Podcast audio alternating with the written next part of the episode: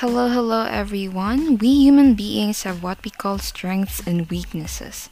They said that the things we are good at are the things that we should develop and pursue.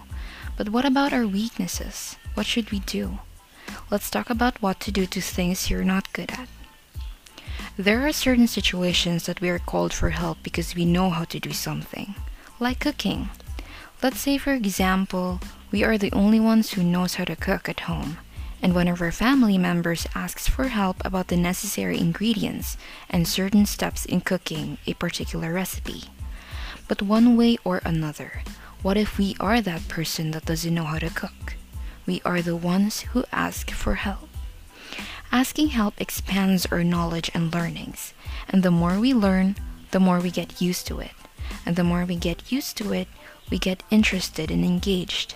And if we get engaged, it is no longer our weakness, but now considered as one of our strengths.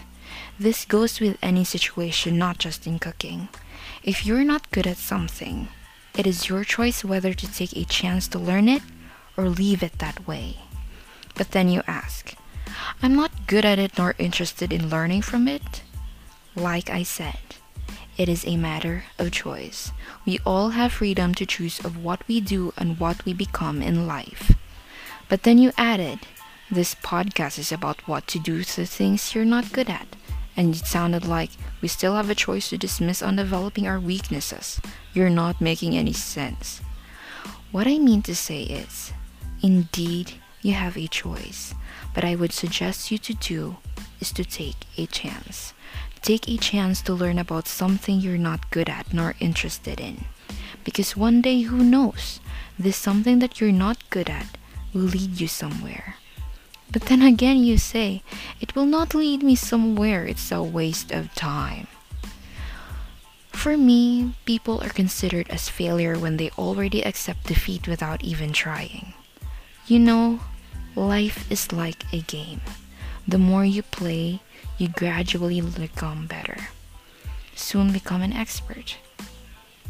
It's not like you downloaded a game and you already know how to play it but instead we go in levels or stages, and as the level goes up, it becomes difficult. But we cope up with the difficulty because we've grown through the levels.